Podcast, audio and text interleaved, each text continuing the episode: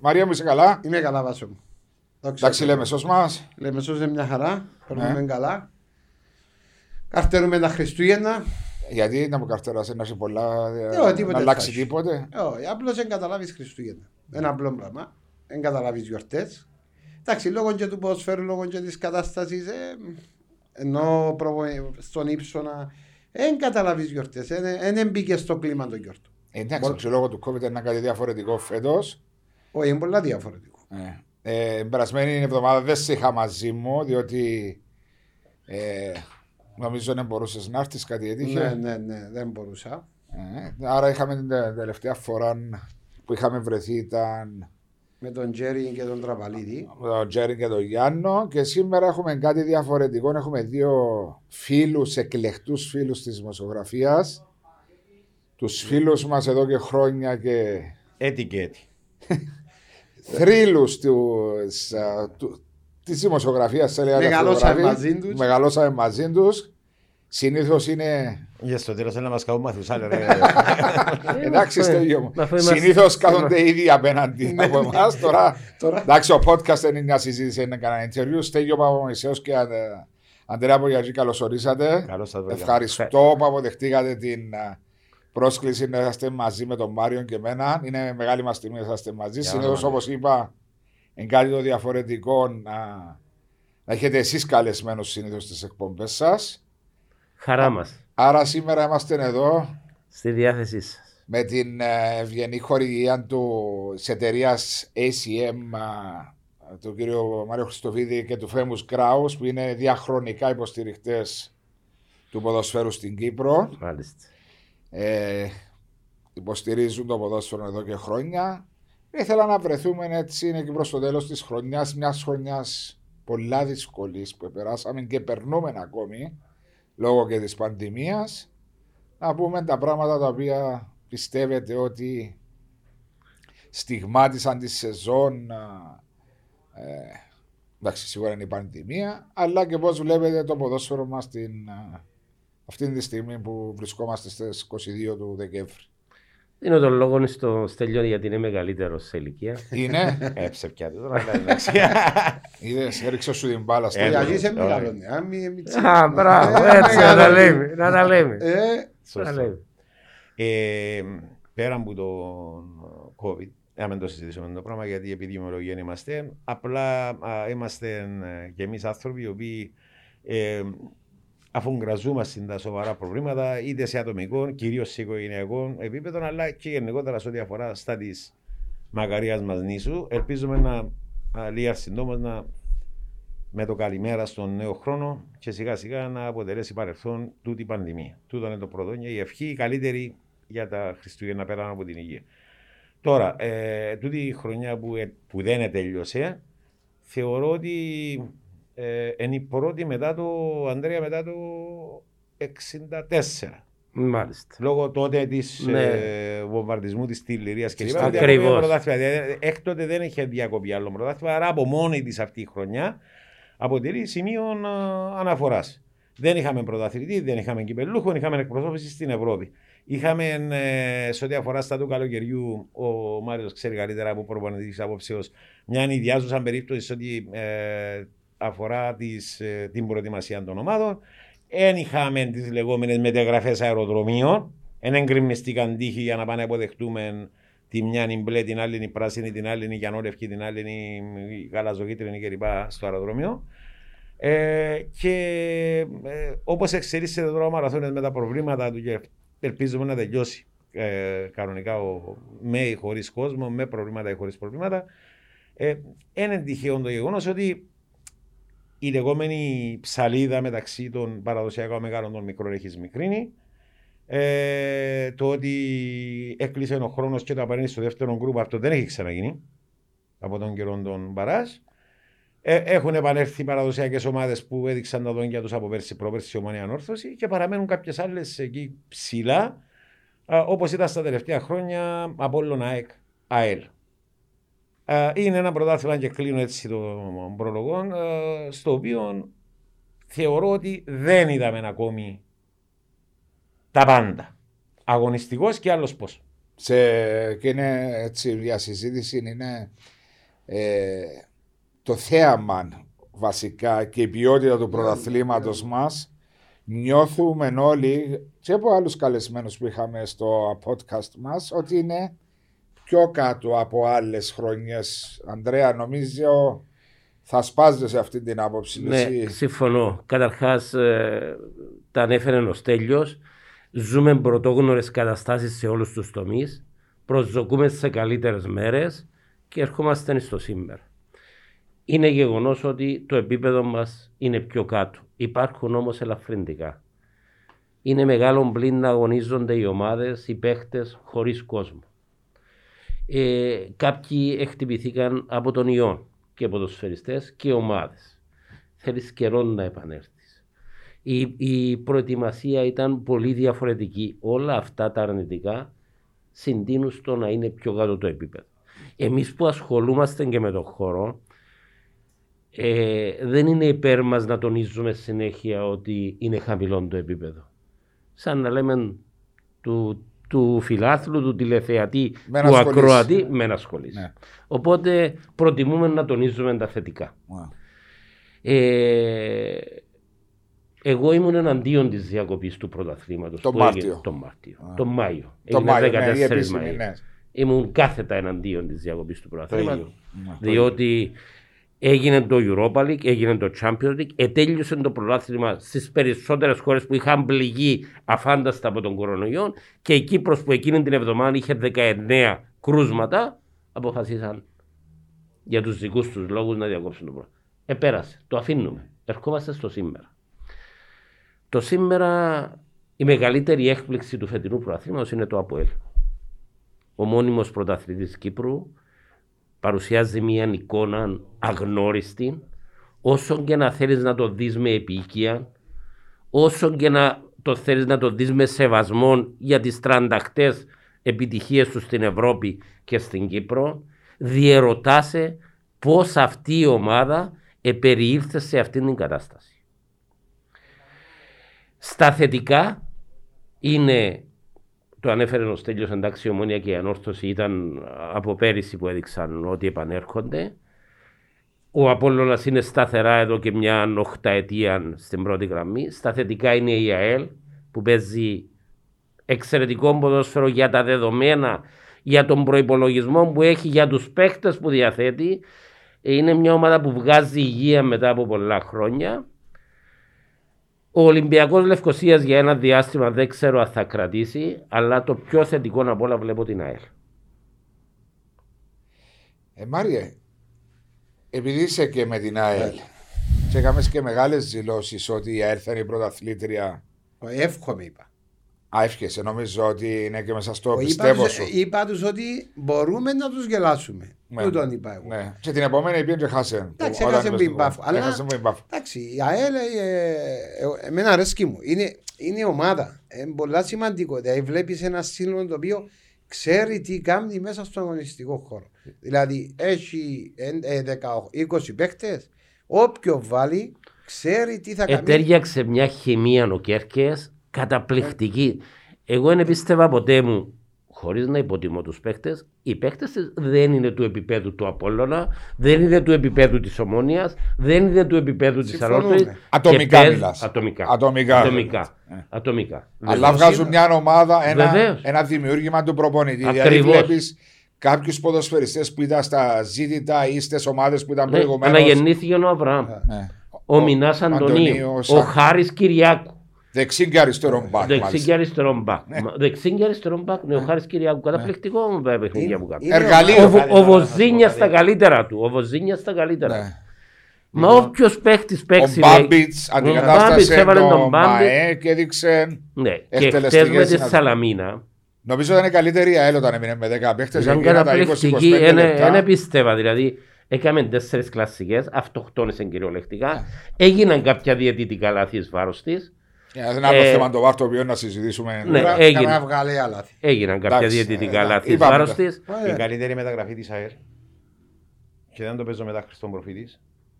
Και επειδή πιθανόν να ήσουν και παρόν, γιατί αντιλαμβάνομαι ότι ο Ντούσαν Κέρκεζ είχε αναλάβει υπηρεσιακό, νομίζω, σε έναν πρώτο παιχνίδι μετά από ένα στο Γασιπί ή ήταν δεύτερο παιχνίδι. Ήταν μέσα στο Γασιπί το 18. Κάπου εκεί κοντά. Και όταν εσχολίασα και επειδή τα γραπτά μένουν, έχω και στις πόρτες καταγραμμένα τα πάντα, είχα πει ότι ο Ντούσαν Κέρκεζ τότε δεν χρειάζεται να είναι υπηρεσιακός. Εμπίστευα πολύ στις δυνατότητες. Έπρεπε να πάρει τη θέση για μόνο. Πρέπει να πάρει, πρέπει να μείνει. Και όταν μετά από λίγο χρονικό διάστημα αρχίσαν, διότι κάθε ομάδα έχει τους μουρμούριες της, οι οποίοι μουρμούριες επηρεάζουν και τη διοίκηση. Και όταν η διοίκηση είναι δυνατή οικονομικά και άλλος πώς, επηρεάζεται και αφουγκράζεται τις απόψεις. Καλό να αφουγκράζεσαι τα απόψεις μεν, αλλά να μην επηρεάζεσαι δε. Είναι διαφορετικό το αφουγκράζουμε τον προβληματισμό του κόσμου από το επηρεάζουμε από τον κόσμο. Κάποια στιγμή. Βγήκε προς τα έξω ότι κινδυνεύει η θέση του Κέρκεζ και πέρσι και πρόπερσι κλπ. Και στην εκπομπή είχα ερωτηθεί και είχα μπει ευθέως την άποψή μου κάτω τα χέρια από τον Κέρκεζ. Και είχε απολύτως δίκιο. Τότε. Είχε απολύτως δίκιο, αποδείχτηκε. Ναι, ο άνθρωπος είναι ανεξάρτητα που θα καταλήξει. Άλλο θέμα του ξέρει. Άλλο θέμα του το. Εν προπονητής, δηλαδή η ομάδα αυτή τη στιγμή, η ΑΕΛ, είναι η ΑΕΛ του Κέρκεζ. Έχει την ταυτότητα της φραγίδα και αυτό είναι σημαντικό. Ευχαριστώ στην υγεία σας. Το άλλο που ανέφερε ο Ανδρέας για τα δυσάρεστες εκπλήξεις, ευχάριστες κλπ. Είναι όντως απόρρια αυτό που είπαμε στην αρχή. Στέγια μου, έλα να σκάφεσαι να σε διακόψω. Να, στην καλά. Είναι απόρρια του γεγονότος αυτού ότι είναι μια παραξενοκατάσταση.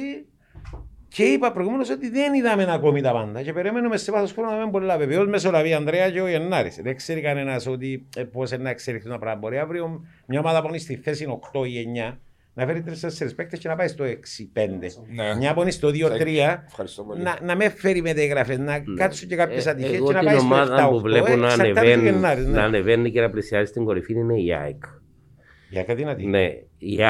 Η ΑΕΚ η οποία. Νομίζω ότι της ΑΕΚ Λάρνακα τη έλειπες ο ενθουσιασμός, τον οποίο έδωσε ο Σοφρόνης με την παρουσία του. Συμφωνώ με Αντρέα. Της έλειπε ο ενθουσιασμός όλα αυτά τα χρόνια. Τους βλέπεις τώρα πώς πανηγυρίζουν. Βλέπεις τον Καραπατάκη, ναι. Και άλλαξε η ΑΕΚ. Παίζει αυτόν το κάθε των ποδόσφαιρο το επιθετικό του Σοφρόνη. Η πίεση. Έχει τη δυνατότητα να κάνει μεταγραφές, νομίζω έχει μια οικονομική ανάγκη. Αφού μια ανακοίνωση είναι ήδη χτες. Μια ανακοίνωση είναι ήδη χτες και βλέπω την ΑΕΚ να μπαίνει σφίνα στην κορυφή. Ξέρεις το πιο ευχαριστόν της ΑΕΚ ποιον έμονε, με τον Σοφρόνιο Αυγουστή. Ποιο? Το γεγονός ότι στον Απόλλωνα όντως έκανε φοβερές εμφανίσεις. Έφεραν επανάσταση στο ποδόσφαιρο. Φοβερό, μην το συζητούμε. Απλώς είχε ένα συν. Δηλαδή είναι αυτό που είπες, το επιθετικό. Ναι. Και είναι κοίταζεν το μεσοαμυντικό κομμάτι. Το οποίο το στήχιζε πολύ. Τώρα με την ΑΕΚ πρόσεξα από τα πρώτα παιχνίδια. Μηδέν παθητικό. Δηλαδή κλείει χώρους, συγκυρισμένοι μεσοαμυντικά και μπροστά και χωρίς τον Τρισκόφσκι ακόμα. Μπροστά, κάτι φωτιές. Έναν ανέτοιμο Τρισκόφσκι, νομίζω έπαιξε ένα αλλαγή προχτές, αλλά πάλι ήταν. Ναι, βασικά προήλθε από μια αποχή. Με τον Ολυμπιακό και λεπάξε χωρίς τον Τρισκόφσκι. Άχναν, Ολυμπιακός, Σαλαμίν, Άχναν, Ολυμπιακό Μπάφων. Βάζω εδώ που λέει ο Στέκιος με το επιθετικό κομμάτι τη φιλοσοφία που είχε ο Σοφρόνης. Η φιλοσοφία, αν και σημαίνει ότι ο τρόπος ο οποίος αμήνεσαι, όταν επιτιθέσαι αρκετά, είναι τι transition έχεις στο επιθετικό κομμάτι. Για μένα το πιο βασικό πράγμα. Δηλαδή τη ώρα που χάνεται η μπάλα. Στο αμυντικό κομμάτι το transition. Ναι, όχι στο επιθετικό. Μόλις χαθεί η μπάλα, στο αμυντικό σου κομμάτι. Ναι, διότι είπες επιθετικό. Είναι για να. Ο τρόπος ο οποίος. Εντάξει, μιλάει ένας παίκτης τώρα ο οποίος δεν γυρίζει με τη μέση και πίσω. Ποιος δεν μπορούσε. Ποιος δεν μπορούσε. Ήταν παιχταράς μέσα στο τετράγωνο μου. Πρέπει να γυρίζεις πίσω τόσο πολλά. Δεν μπορώ να κάνω πίσω. Κοιτάξτε, αν ήταν. Δεν μπορούσε να παίξει μα πάντα. Τώρα θα μπορούσε να παίξει. Δεν ήταν μόνο στο τετράγωνο. Δεν το λέω μπροστά του. Ο Μάριος Νεοφίτου ήξερε μπάλα. Πολύ, και πετύχε 33 γκολ Κυπρίος παίχτης. Σπάσε το ρεκόρ του Παμπουλή, νομίζω. Του Παμπουλή. Και είχε και 5 συμμετοχές στην Εθνική Κύπρο. Εντάξει, τότε στην Εθνική δεν έπαιζες εύκολα. Έτσι όπως τώρα που ελείψαν οι Κυπραίοι. Και όσοι Κυπραίοι παίζουν, ελάτε έχω πιάσει όλοι οι διεθνείς. Έτσι φτάσαμε, βέβαια. Γιατί, Αντρέα μου, γιατί νομιώθεις το πράγμα. Καλά βάσω εσύ, δεν το νιώθεις αυτό το πράγμα. Εγώ έχει χρόνια που βλέπω το πράγμα με την εθνική, το τι συμβαίνει. Ελείψαν οι Κύπροι παίκτες. Αλλά νομίζω έχει μεγάλη ευθύνη η Κυπριακή Ομοσπονδία Ποδοσφαίρου. Θα λέμε και τα καλά και τα κακά, είπαμε σε αυτά τα podcast που έχουμε μαζί με τον Μάριο. Διότι είμαστε για το καλό του ποδοσφαίρου, το αγαπούμε το ποδόσφαιρο. Όλοι και οι τέσσερις ζαμέ, μεγαλώσαμε και λατρεύουμε το ποδόσφαιρο. Ναι, είναι γεγονός δηλαδή. Το ποδόσφαιρο δίνει τόσες συγκινήσεις, τόσες χαρές στον κόσμο. Και λείπες και χαρές. Είναι μοναδικό δηλαδή. Εργοδοτεί τόσων κόσμων, πληρώνει τόσων κίνης, ζωής, οικογένειες. Ναι. Και είναι κάτι που μας λυπεί για την Εθνική Κύπρος. Και φτάσει και σε ένα σημείο να είναι και σαν το... Όχι κομμωδία, αλλά σαν ένας χλεβασμός. Ακριβώς υπάρχει αυτό. Εναντί του αθλήματος εννοείς. Όχι, το που έφτασε είναι η Εθνική Κύπρου. Ας σου πω γιατί είναι εθνική. Γιατί επειδή έχω κάποιες έντονες απόψεις, να μου πεις παντού έχεις έντονες, εντάξει για την εθνική ειδικά έχω κάποιες έντονες απόψεις. Διότι με το φυρτάδο τον Ανδρέα, με τον Μιχάλη τον Γαβριλίδη. Εσύ με τον Γαβριλίδη πηγαίνετε πιο συχνά. Ήταν καθημερινή βασίλισσα. Ήταν πάντα. Και εγώ πήγα σε πολλά. Πήγα σε πολλά. Με τον Μιχάλη τον Γαβριλίδη, που κάλυπτε για το φιλελεύθερο τότε και εγώ για το συγκρότημα Δίας. Ήταν η εξαίρεση του κανόνα να μην πάμε στο εξωτερικό με την εθνική. Ναι. Σε μια εποχή, μιλώ από το 1991 που είχα πάει στο Ράδιο Μπρότ. Η πρώτη μου μετάδοση, ας πούμε, ήταν στις Βρυξέλλες, Βέλγιο, Κύπρος 1-0, με το πρώτο παιχνίδι του Ανδρέα Μιχαηλίδη, Μεγάλη Τετάρτη του 1992. Και πήγασε πολλά ταξίδια για Ανδόρα και Λίξεν, ή οπουδήποτε. Τι ένιωθες όταν επιένες τότε και όταν πάει τώρα? Να σου πω. Όταν πήγαινα τότε με τη φουρνιά των παιχτών του 1990. Ναι. Εντάξει, των μεγάλων των παιχτών, δηλαδή μιλούμε, έφτασα Γιάνγκουδάκη Μπιτσάν, Φλόρο, Καλιάφα, Ξουρουπάν, στα 20 και τους 23 τους όμως. Ναι, μωρούθκια. Ναι, Δημήτρη Ιωάννου, τη μεγάλη φουρνιά του Απόλλωνα, τη μεγάλη φουρνιά της ΑΕΛ, Παύλος Σάβα, Κολιανδρής κλπ. Αυτούς τους έφτασα όλους. Επίστευκα στην ομάδα, αλλά η διαφορά ποια ήταν? Ότι η Κύπρος μέχρι που δημιουργηθήκαν τα κράτη που έσπασαν η Ιουγκοσλαβία, Σοβιετική Ένωση κλπ. Ήταν ο αδύνατος του ομίλου. Και πηγαίναμε συνήθως κόντρα σε 4 φαβορί. Λέμε πολλοί, ξέρετε μα πόσες νίκες έκανατε τότε, ας πούμε. Πολλά διαφορετικά πράγματα. Ναι, ρε φίλε, τότε ξεκινώντας που το 60 κερδίσαμε την Ελβετία, κερδίσαμε την Ιρλανδία. Τώρα δεν μπορούμε να τις κερδίσουμε. Ισοπαλία με την Ενωμένη Τσεχοσλοβακία δεκαετία του 1980, ισοπαλία με την Μακεδονία Προαθλήτρια Ιταλία, ισοπαλία με η Γαλλία, που τώρα μπορούμε να τα κάνουμε. Η Ισπανία κερδίσαμε. Ένιωθα τότε ότι συνδυάζει εκείνη η φουρνιά, το κεφάλαιο, η οικογένεια, πλάκα, αλλά και αγωνιστική ταυτότητα της εθνικής. Εντάξει, επίστευκα σε εκείνη την ομάδα, ότι είναι να παλιώσει στη Ρουμανία. Για τη φανέλα για την πατρίδα. Η φανέλα για την πατρίδα, όπως είπα για φανέλα. Και τελειώνω απλώς με μια κουβέντα. Προχωρώντας, έφτασα για μένα, και είμαι απόλυτος παστιτό, την κορυφή ανεθνική όλων των εποχών. Τότε με το Σπογιαρίτς το... Το 1998. Μάλιστα, με το Κύπρος Ισπανία που πήγαμε τελευταίο παιχνίδι στην Αυστρία, στο Πράτες, και χάσαμε 3-1 μέσα από βολές. Με 9 παίχτες. Τότε με τον Σταύρο Παπαδόπουλο μετά τον Μανίκο Γεωργίου, έπαιζαμε τον Παράσι. Εντάξει. Έκτοτε, παρότι έγινε και μια κριτική, θεωρώ την καλύτερη μπάλα η εθνική έπαιξε με τον Άγγελο Αναστασιάδη. Φοβερή μπάλα. 4 γκολ στην Πορτογαλία, 5 της Ιρλανδίας κλπ. Με τα πάνω της, με τα κάτω της. Μετά τον Αναστασιάδη και πριν τον Μπαμπό, εκείνη τη σεζόν, υπήρξε για μένα μια μαύρη ανάμνηση για την εθνική. Με όλον το σέβασε έναντι όσων ασχολήθηκαν με την εθνική τότε, δηλαδή από το 2000 μέχρι το 2012-2014 κάπου εκεί, εκείνη η δεκαετία ήταν ασχημή. Τώρα, τούτο που θυμώνομαι, όχι απαγοητεύομαι, θυμώνομαι, είναι ότι, νομίζω θα συμφωνήσει ο Ανδρέας, επειδή είμαστε στην υπέρμαχη της ανανέωσης διαχρονικά και επειδή εφεύγοντας που το γήπεδο άκουα όλων τον κόσμο στα εντός παιχνίδια, Επάμε ίσως να πάρει τους μητσούς ρε κουμπάρ για σας φάμε 5-0 ρε κουμπάρ, ένα ώρα 35 ρε κουμπάρ, και βάλει τους τούτους, ασχέτα. και δεν προσφέρω και δεν μου βγάλει ότι έχει τούτη η εθνική ψυχή, παρότι είμαι υπέρμαχος της ανανέωσης. Το ερώτημα είναι διπλό. Εν έχουμε παίχτες υπερεκτιμημένους ή έχουμε παίχτες καλούς που όμως δεν ασχολούνται με την εθνική. Τούτη η τεχνική ηγεσία και οι έχοντες το μαχαίρι και το κρέας αξιότιμοι κύριοι στα ανώτατα δώματα της Ομοσπονδίας. Μια τρίτη ερώτηση που βάζω εγώ, μήπως η ανανέωση με τον τρόπο που έγινε ήταν λαθασμένη? Όχι ρε φίλε, ας σου πω γιατί ξανά. Γιατί ερώτηση. Τούτον είναι ένας μύθος. Γιατί θέλουν όμως και ορισμένοι ακροατές. Και τώρα όπως μιλούμε. Ξέρω που είναι να πάει. Δηλαδή, ένα λεπτό ρε Μαρία. Δηλαδή, ο τερματοφύλακα, να φύγουμε τον τερματοφύλακα. Ναι. Ο Λαΐφης, ο Κάστανος, ο Δημήτρης ο Χριστοφή, ο Τζονής, ο Χάμπος, εν έπαιζα με τον προηγούμενο τον προπονητή. Παίζας. Ποια είναι ανανέωση είναι έκανα. Απλώς ο Νικόλας ο Ιωάννης εν έπαιζα εσύ. Απλώς τι έγινε. Έγινε απλώς ότι είναι κάρεσε τον Μαρκάσα και τον Παπουλή που εγώ είμαι υπέρ του να μην τους κάρεσε ρε φίλε. Okay. Γιατί να τους κάρεσε. Τον Παπουλή και τον Μαρκάσα και τον οποιοδήποτε Κυπροβιώνας ευχαριστούμε τους επροσφέραση. Άρα τι να κάνω τώρα. Άρα το project του Βάλε με την εθνική πιστεύεις ότι ήταν σωστή. Σε ό,τι αφορά στο σκεπτικό. Στο σκεπτικό το της αποτέλεσμα. Ναι, το αποτέλεσμα 100%. Ναι. Συμφωνώ με την ανανέωση είναι 100%.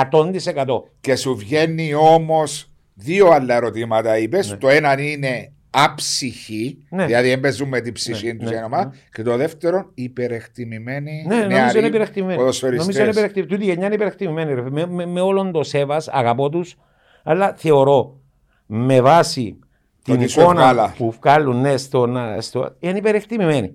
Και ξέρετε μου θύμισε μια αδικότατη σύγκριση που έγινε και από πλευράς της ομάδας σου και της εθνικής.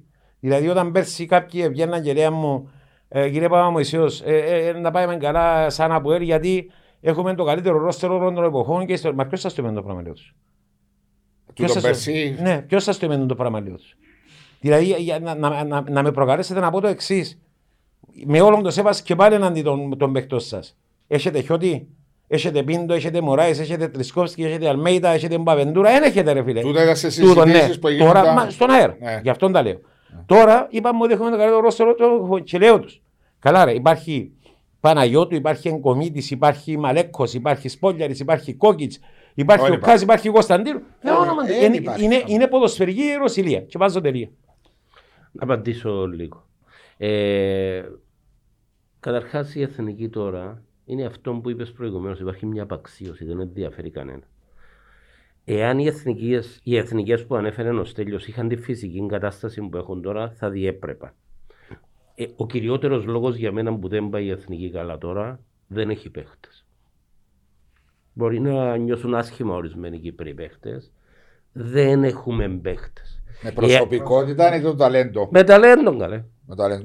Ποιοι παίχτες μας παίζουν στο εξωτερικό? Παίζει ο Λαΐφης, ο Κάστανος, ο Νικόλας και ο Πιέρος. Σε μικρές ομάδες της Ευρώπης. Εκτός ο Λαΐφης θα έλεγα η Στάνταρ Λιέγης. Τι είναι η Στάνταρ Λιέγης ρε? Τρίτη ομάδα του Βελγίου. Τέταρτη ομάδα του Βελγίου. Σε μικρές ομάδες της Ευρώπης. Η κίνηση του Πιέρου να φύγει από την Κοπεχάγη να πάει στην Αυστράγα. 100% λαθασμένη. Λοιπόν, εάν εξαιρέσουμε τον Τζονίνο, ο οποίος έχει προοπτική. Ναι. Ο Τζονής έχει προοπτική. Εγώ δεν βλέπω άλλον Κύπριον παίχτη. Ούτε τον Λοίζου, ούτε τον. Ο Λοίζου να τον κρίνουμε είναι πολύ νωρίς. Είναι μικρός. Μπορεί ο Λοίζου σε έναν χρόνο να πούμε τα καλύτερα. Φαίνεται ότι έχει ταλέντο. Δεν είναι έτοιμος. Ο άλλος ορίμασε, είναι πανέτοιμος. Τα έχει όλα ο Τζονής. Ναι, έχει και παραστάσεις που η περσινή σεζόν έδωσε τις ευκαιρίες ο Μπέρκ σε μια σεζόν η οποία ήταν το ξεπέταγμα της Ομόνοιας να πω, διότι τα τελευταία 5-6 χρόνια η Ομόνια ήταν 5η, 6η, 4η, 3η. Επετάχτηκε σε μια σεζόν και έδωσε ευκαιρίες σε παιδιά ο κύριος Μπέρκ. Και πρέπει να τα λαλούμε του τα νομίζω που έκρουζε η μπάλα. Και ο Τζονής με τα παιχνίδια που έκανε φέτος και στην Ευρώπη είναι η αδυναμία μου. Συνεχίζει και εμένα βλέπω ένα ποδοσφαιρικό. Εκτός των ταλέντων έχει και ένα ποδοσφαιρικό θράσος. Θράσος να τα βάλει. Τρίπλα, ταχύτητα, κατά μέτωπο, μεταβίβαση, ηγετική φυσιογνωμία. Ένα 19χρονο παιδί να παίζει στην Ομόνια. Η αίσθηση διαφορά τώρα είναι που συζητούμε. Για ένα χρυσό ταλέντο, χρυσό παιδί, μια χαρά, μπορεί να συζητήσουμε ακόμα για να θυκιάσουμε 19ριδες. Ενώ τούτο που αναφέρνα προηγουμένως, στα 19 ο Μιχάλης Κωνσταντίνου ήταν πρώτος σκόρερ Παγκυπρίου Πρωταθλήματος, ο Κάσα κάμνε την μεταγραφή. Ναι, πολύ σωστά. Αυτές είναι μεγάλες διαφορές. Ναι, αλλά και το πιο σημαντικό, στο πιο σημαντικό, επανερχόμαστε στην εθνική. Εάν γίνει η φουρνιά ή προηγουμένη ή η μεταγενέστερη χρόνια, 90 με 2002, κάτι τέτοιο. Να μην πω πιο πίσω, να μην πούνε είμαστε ερασιτέχνες. Είχε μες στον όμηρον αντιπάλους. Το Λουξεμβούργο. Εάν είχαν βαθμόν εντός εκτός ήταν να σκόμεν κριτική τότε. Θυμούμαστε πολλά αυστηρή. Εδώ ο Παπαδόπουλος έδερε την Αντόρα με 3-2. Ήταν η πρώτη ανατρομή στην Αντόρα και φάγει κριτική του άλλου κόσμου γιατί έδερε την Αντόρα με τον Αγαθοκλέους να βάλεις πιο γκολ στο 88 και φάγει κριτική ο άνθρωπος. Τώρα πετάνεις με ο Λουξεμβούργο. Ναι, τώρα παίζουμε. Όχι μόνο επειδή χάσαμε πολύ. Φαινούμασταν πολύ μικρή ομάδα μπροστά του. Λουξεμβούργο, Μαυροβούνιο και ποιος ήταν άλλος και Λουξεμβούργο, Μαυροβούνιο και Αζερβαϊτζάν και να έρθει ο τελευταίος. Με πόσους βαθμούς? 4. Είναι τραγικό και όλα αυτά έκαναν τον κόσμο να μην ενδιαφέρεται για την εθνική. Γι' αυτό πάμε παρακάτω. Εγώ Αντρέα όμως το που να σχολιάσω ήταν τότε η εποχή η δεκαετία του 90 και αρχές του 2000 που αν γίνει η φουρνιά των παιχτών ήταν πιο επαγγελματικά ακόμα σε θέμα προετοιμασίας, σε θέμα γηπέδων και ούτω καθεξής. Ήταν πολλά μεγάλη διαφορά. Και οι ξένοι που κάναμε τότε ήταν ο Σπόλιαρης με τον Κόκκη. Έκαναν τη διαφορά, δηλαδή μα τι παίχτες ήταν. Θυμάστε τους το 3-2 που την Ισπανία. Εσείς πιάστε πιο μεγάλη φυσικά σε ηλικία. Ο Παλέμαχος είμαι εγώ. Εγώ είμαι ο πιο μητσής. Κάνεις ένα flashback. Εντάξει, και σκεφτείς, εγώ ήμουν μητσής τότε δεκαετία του 80 και 90. Οι ξένοι που έρχονταν στην Κύπρο ήταν άσυλα παίχτες. Δηλαδή έρχονταν. Τότε διότι επειδή έφερνες μόνο τρεις ξένους ειδικούς στην αρχή, μπορεί να κάνεις πιο πρόσεχμεν. Δύο. Στην αρχή, εντάξει, εγώ θυμόμαι το ΑΠΟΕΛ. Είχε τους πρώτους ξένους να με διορθώσεις που έχεις έτσι έναν ωραίο αρχείο. Τους Ούγγρους. Πριν τους Ούγγρους να πάω στον Καμαράκι μες στον Πανουριά. Ναι, και μετά. Ο χειρότερος ξένος που ήρθε στην Κύπρο για μένα ήταν στο ΑΠΟΕΛ. Ο Φάρελ. Χτύπαν την μπάλα με το γόνατο. Πίτερ Φάρελ. Ήταν το 85-86 ο Φάρελ. Εμώς θυμάσαι Τσέποβιτς, Πόκιαριτς, Κρισμάρετ. Μιλούμε για μια τριπλέτα. Μιλούμε ένα άλλον επίπεδο τότε. Ναι, αλλά σκέφτομαι. Ήταν ολόκληρη ομάδα. Παίρναν και τους Κυπρέους μαζί. Παρέθεση όμως μικρή αλλά σημαντική. Παρένθεση μικρή, είναι σημαντική. Εάν δεν είναι διασπάτω τότε η Ιουγκοσλαβία, έφυγαν ο Βέσκο Μιχαήλοβιτς και ο Τσέποβιτς να μας δούσουν κλπ. Ούτε ο Κόκκιτς ούτε ο Σάμπουρης. Γιατί ο Κόκκιτς τι παίχτης ήταν. Για μένα ο Κόκκιτς, ο καλύτερος ξένος παίκτης που πέρασαν από την Κύπρο είναι ο Κόκκης. Ήταν τεράστια. Νομίζω ήταν και ο Ράινερ Ράουσμαν και ο Τιμούρ. Να σου απαντήσω γιατί τον λέω τον Κόκκης. Μιλούμε για ποδοσφαίριστα. Θα σας πω γιατί τον έχω τον Κόκκης. Συγγνώμη, πριν να μου απαντήσεις, να ξέρεις ότι τότε. Σίγουρα θα το ξέρω. Ο Τόζερ ήταν σαν πιο μεγάλο όνομα από τον Κόκκιτς. Το ξέρω. Εγώ έπια προετοιμασία του από το 1989 στο Ίμκα, στο Ιουγκοσλαβία που πήγαμε τότε με τον Αντρέα Παπαέλληνα και τον Ματζουράκη. Βεβαίως. Λοιπόν, ο Κόκκιτς, να σας πω γιατί το πιστεύω στον Κόκκιτς. Ο Ράουφμαν δεν έκανε καριέρα στο εξωτερικό. Ο Κόκκιτς διέπρεψε στα 35 μέχρι τα 37 του στον Ολυμπιακό Πειραιώς. Έκαμε φοβερά παιχνίδια στο Champions League. Όπου επήγαινε έπιανε πρωτάθλημα. Επήγε στη διαλυμένη ανόρθωση το 1993. Ανέστησαν την ανόρθωση. Άλλαξαν την ποτούτο. Διότι είναι ο Κίκης που άλλαξε την ανόρθωση. Ποιος είναι ο καλύτερος παίκτης του ΑΠΟΕΛ? Φέρτο. Ο του Απόλλωνα Δημήτρης Ιωάννου Φέρτο. Του Εθνικού Ιωάννης Εγκομής Φέρτο. Μόνο με αυτόν τον τρόπο η ανόρθωση μπορούσε να εκτοπίσει την Ομόνοια και του ΑΠΟΕΛ. Και τα κατάφερε. Ήταν ο Απόλλων τότε δυνατός. Πολλά δυνατός Απόλλων. Ο Απόλλων, ναι, δύο χρόνια. Φοβερό. Το ξέχασε. Τούτον που λέει ο Ανδρέας, γιατί εγώ έζησα το στην πράξη, τότε ο Κίκης, ξέρεις φωνάζουν ο Κίκης, έδωκε πολλά λεφτά, έκαμε έτσι. μόνο με τον τρόπο μπορεί να βάλει την ανόρθωση μέσα στο πρωτάθλημα. Ναι, αλλά πιάσε 4 387. Όχι, 387 χιλιάδες και 50. Και εσύ πόσα πιάνες? Εγώ πιάνω 1.800. Ναι, ήταν διαφορετικά τα δεδομένα. Οπότε για να μην αδικήσω κανένα, σίγουρα επεράσαν παιχταράδες, ο Σάβιο, ο Κυκλάτσε, αλλά αυτός είχε 15 χρόνια παρουσίας. Έπαιζε μέχρι τα 39 του στο ΑΠΟΕΛ, όπου πήγαινε πρωτάθλημα, διέπρεψε στο Champions League, βγήκε 2 φορές πρώτο σκόρερ. Δεν τραυματιστήκε ποτέ. Εγώ τον που έλεγα πολλές φορές πώς μπορούσε το Αποέλ να αφήνε τον παίχτη να αφήνει, που παρακαλούσε να μείνει μαζί με τον Ντόζαρ, και πήγε στην ανόρθωση και έκαμε την πορεία που έκαμε η ανόρθωση μετά. Και ακόμα, ξέρουμε όλοι πώς έφυγε. Μετά να πάει ομόνια, ξέρεις το. Ναι, βέβαια. Είναι θέλαν τον Ντόζαρ, γι' αυτό είναι να πάει σε μεταγραφή τότε. Και μετά ακόμα άργησε να πάει στην Ελλάδα. 33,5 Γενάρη του 1997 και διέπρεψε για 2,5 χρόνια. Επετούσε στο Champions. Έπαιξε με τη Real Madrid εκεί που έκοψε την μπάλα με το χέρι ο Κάρλος. Μπράβο. Λοιπόν, για να μην αδικήσω, εξαιρετικός είναι ο Κετσπάγια που έπαιξε στο εξωτερικό. Μπάλαν καντάρια, ξένος πόλιαρης, ίσως περισσότερον από όλους. Αλλά η διάρκεια του αυτού και οι επιτυχίες του και το γεγονός ότι είναι. Έπαιξε στο εξωτερικό με επιτυχία, όπως και ο Κετσπάγια. Τιμούρ στη Νιούκασολ και μετά ΑΕΚ. Νομίζω είναι το πιο ψηλό επίπεδο που έπαιξε. Όπως και ο Κετσπάγια, τους βάζω μαζί με τον Κετσπάγια. Δεν λέω ότι δεν έξερε, ο Σπολιάρης ίσως να ξέρει περισσότερο. Ο Κετσπάγια βοήθησε γιατί πέραν το ότι ήταν παιχτάρας, έπαιξε Premier League, Νιούκασολ, πήγαινε τελικούς κυπέλλου με την Arsenal 2 φορές κλπ. Εθνική Γεωργίας, ΑΕΚ, πήρε κύπελλα, ήταν στη μεγάλη την ΑΕΚ, έφτασε τους μεγάλους. Αλλά δεν έπιασε πρωταθλήμα. Κύπελλον 7 έναν τον Απόλλωνα. Ναι, αλλά δεν έπιασε πρωταθλήμα.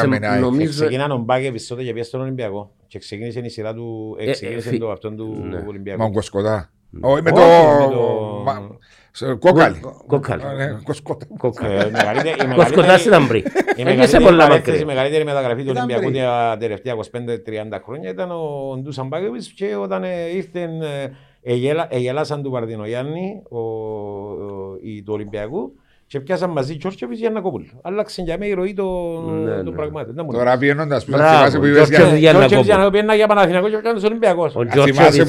Θυμάσαι που έλεγες προς αρχή για μεταγραφές αεροδρομίου. Θυμάσαι Λάιος Ντέταρη που είπε στο Ολυμπιακό Πιέρος.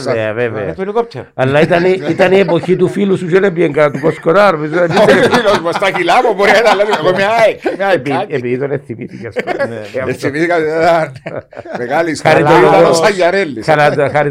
Άλλος παίκτης που, εντάξει, πολλούς παίκτες πρέπει να μνημονεύσουμε, ενώ να που είναι καλή μας την κουβέντα. Ένας που μου άρεσε πάρα πολλά και είναι μαζί μας, ο Βλάτα Τόμιτς. Παναγία μου, τι παίκτα. Εσύ έπαιξε μαζί τους παίκτες. Ίσως... Ήταν το τελευταίο κύπελλο που έπιασα. Εγώ το Τόμιτς το βλέπω καλύτερον παίκτη από τον Σάμπουριτς ως αμυντικό χαφ. Κανέναν αμυντικό χαφ δεν έβαζε εντός αγκόρ. Ξεκίνησε Μπονάριν ο Βλάτας. Αέλανος. Ναι, ναι. Όπου επίεν ήταν ηγετική φυσιογνωμία. Δυστυχώς πάρα πολλοί πλέον δεν υπάρχουν μαζί μας όπως... Τώρα μιλώ, ναι, πολύ νεαρός. 49, ναι, έχεις δίκιο. Αλλά μιλώ τώρα και ακόμα και στο εξωτερικό. Φέτος χάσαμε μέσα σε 15 μέρες Μαραντόνα, Ρώσοι, ποδοσφαιριστές οι οποίοι αφήσαν το στίγμα τους στο ποδοσφαιρό. Πάλι ο Ρώσης θυμίζουμε τώρα είναι μεγάλη την κόντρα γιατί ήμουν φανατικός Ιταλιάνος το 82. Ιταλός, φανατικός Ιταλός. Το 82. Βέβαια ήμουν Ιταλός. Ήμουν στο γήπεδο που το κέρδισε. Στο Μπερναμπέου. Το 3-1 με τη Γερμανία ήμουν 14 χρονών και ήμουν πίσω από την πόρτα που τα έβαλε ο Ρώση, ο Αλτοπέλη και ο Ταρτέλη το 3-1. Ευκαιρικαν οι νεύρες του που τα σέρκα. Είναι λίγοι που έχουν γνώσεις για το διεθνές ποδόσφαιρο όσο ο Βάσος. Και είχε χάσει και πέναν το Καπρίνι αν θυμάσαι στο 0-0. Δεν το θυμούμαι. Ούτε εγώ το θυμούμαι. Να το δείτε, να κοιτάξετε. Μοιάζει στο 83 ο Μπράιτνερ. Η έννοια μας ήταν να το φτιάξει κουάντρα τζούρα. Όχι, εγώ ήμουν με Γερμανία. Φανατικός με Γερμανία. Φίλων η Γερμανία. Δυτική Γερμανία. Αντρέα ήμουν τυχερός, ήμουν στο Γαλλία-Γερμανία, στο Σάντσες Πιθουάν, στη Σεβίλη των ημιτελικών. Με το καράτε. Το καράτε του Σούμαχερ πάνω στον Πατιστόν, ήμουν στο ύπεδο και θυμούμαι το σαν σήμερα το πιο καλό παιχνίδι που είδα ποτέ στη ζωή μου. Το 3-3. Το 3-3 με το ψαλίδι του Φίσερ που ισοφάρισε στην. Ναι, ναι. Του Ρουμενίου. Ο Φίσερ που ισοφάρισε 3-3. Αλλά ήταν. Δυστυχώς τέτοιο ποδόσφαιρο. Μπορεί να πάει εκπομπή μεταξύ. Μπορεί να μιλάς όση ώρα θέλεις. Βιάζεσαι, εσύ να πάει κάπου. Όχι, πάει ωραία. Είναι ανοιχτά τα θέματα. Το podcast του τον είναι. Μπορεί να. 40 λεπτά πάμε. Τώρα που 40 λεπτά μιλούμε ή. Μιλά. Εντάξει, αφήσουμε λίγο το διεθνές. Να πάμε λίγο στα δικά μας έτσι τόσα χρόνια. Ευκαιρία τώρα θα σας δώσω και το. Τόσα χρόνια που. Τα δώρα σας. Τα μάτς που θυμόμαστε. Από την ACM και το Famous Grouse για καλές γιορτές podcast. Όχι, το άλυμο καλά. Κύριε Γιάννο, που έχει το. Το podcast. Μάλιστα. Καλές γιορτές από την. Να πείτε. Σας ευχαριστώ. Και σε εσάς καλή, ό,τι καλύτερο. Με μέτρο. Σας ευχαριστώ. Ας είναι καλά η εταιρεία ACM και. Το Famous Grouse. Θα πάμε τώρα στα δικά μας έτσι που είσαστε τόσα χρόνια στο χώρο. Γίναν τόσες αλλαγές. Πιένετε στα ύπεδα τόσα χρόνια. Πώς νιώθετε που βιώνετε? Ξέρει ο Μάριος, έχω μια ευαισθησία με τους χώρους. Τους αθλητικούς χώρους που πιένετε και βλέπετε την κατάσταση. Λες και είναι ακόμη. Εγώ επειδή να μιλήσω λίγο ο Στέλιος, επειδή εξακολουθεί και πάει ακόμα. Εγώ το τελευταίο παιχνίδι που πήγα στην Κύπρο έχει 18 χρόνια να πάω σε κυπριακό αγώνα. Άρα εσύ να μας ακούεις τώρα, θα μιλήσεις. Ναι, άρα πάω στα ευρωπαϊκά παιχνίδια. Στα ευρωπαϊκά παιχνίδια τα ξέρω και σε ζήσα μαζί μας. Το ΑΠΟΕΛ σχεδόν σε όλα. Πήγα στην Αόρτωση, ευρωπαϊκά, με την ΑΕΛ, με την ΑΕΚ, με την Ομονία. Τι νιώθεις, δηλαδή ειλικρινά? Εκτός το είχα πει που.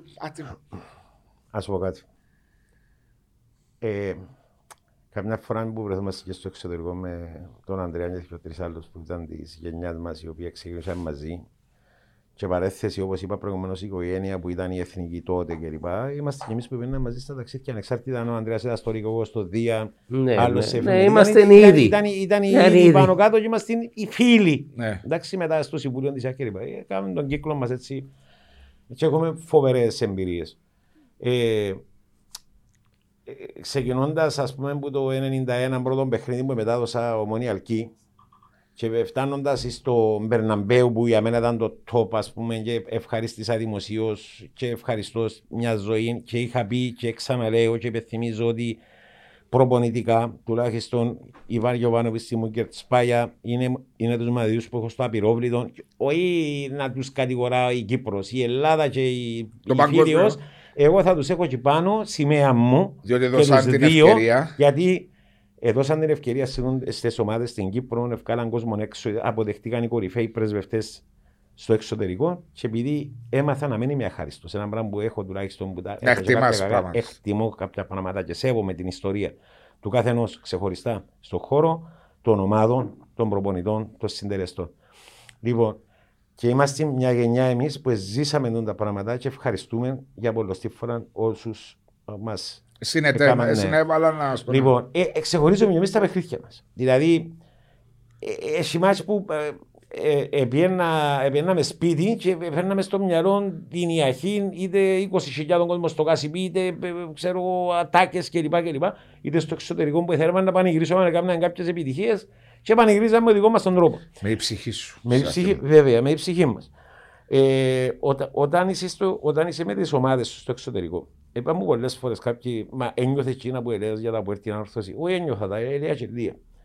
Και έπιασα τον εαυτό μου, ρωτώ και ο Φασούλα μου τα δίπλα μου, αλλά και ένα φωτογράφο, ευτυχώς έχω τον ντοκουμέντο στο ΑΠΟΕΛ που είχαμε. Εγώ θυμάσαι στο Παρτιζάν. Μα μπορώ Παρτιζάν. Διότι τελείωσε το μάτς.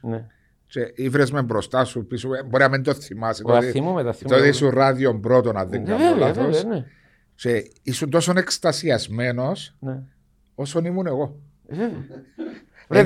Τον Τιμούρ έτρεχα στα αποδυτήρια του Γιώργιο Καραϊσκάκης η ώρα 12 τα μεσάνυχτα μετά που γίνονται αυτόν και ήταν ανοιχτή η εκπομπή. Που ήταν η πρώτη φορά που πήγαινε Κυπριακή ομάδα. Και χάθηκε ο κόσμος ούλος και έπιασα τον Κετσπέα που είναι κάτω, είχε κάτι μέσα στα αποδυτήρια, χάθηκε. Και περίμενε για μένα αν δεν τα φτιάχνει εύκολα στον αέρα. Ένιωθα το ρε φίλε. Ναι. Εδώ κάτω μικρόφωνο του Αντρέα Παντελής στο Καραϊσκάκι και που τρέχαν τα μάτια μου και λέω ότι δεν μπορώ, μίλα εσύ ό,τι θέλεις πέ. Και έγιρα πίσω. τούτον το αίσθημα και το συναίσθημα, δεν ξέρω αν πραγματικά το να μένεις σε αποελίστα, να μένεις σε ανορθωσιάτη, να μένεις με την ομάδα που πετυχαίνει και να το νιώθεις, ειδικά με την εθνική και το συζητώ, είσαι τουλάχιστον άνθρωπος που νοιάζεσαι για τον χώρο και είσαι μες στον χώρο και σέβεσαι τούτον που σου διά. Τούντες ευκαιρίες. Αντιλαμβάνομαι. Δεν μπορώ να πω τίποτε άλλο, να πούμε, δηλαδή. Διότι είναι πολλοί που διερωτούνται και κάποιοι μπακένει υπερβολές ή ηθιοπηλίκια.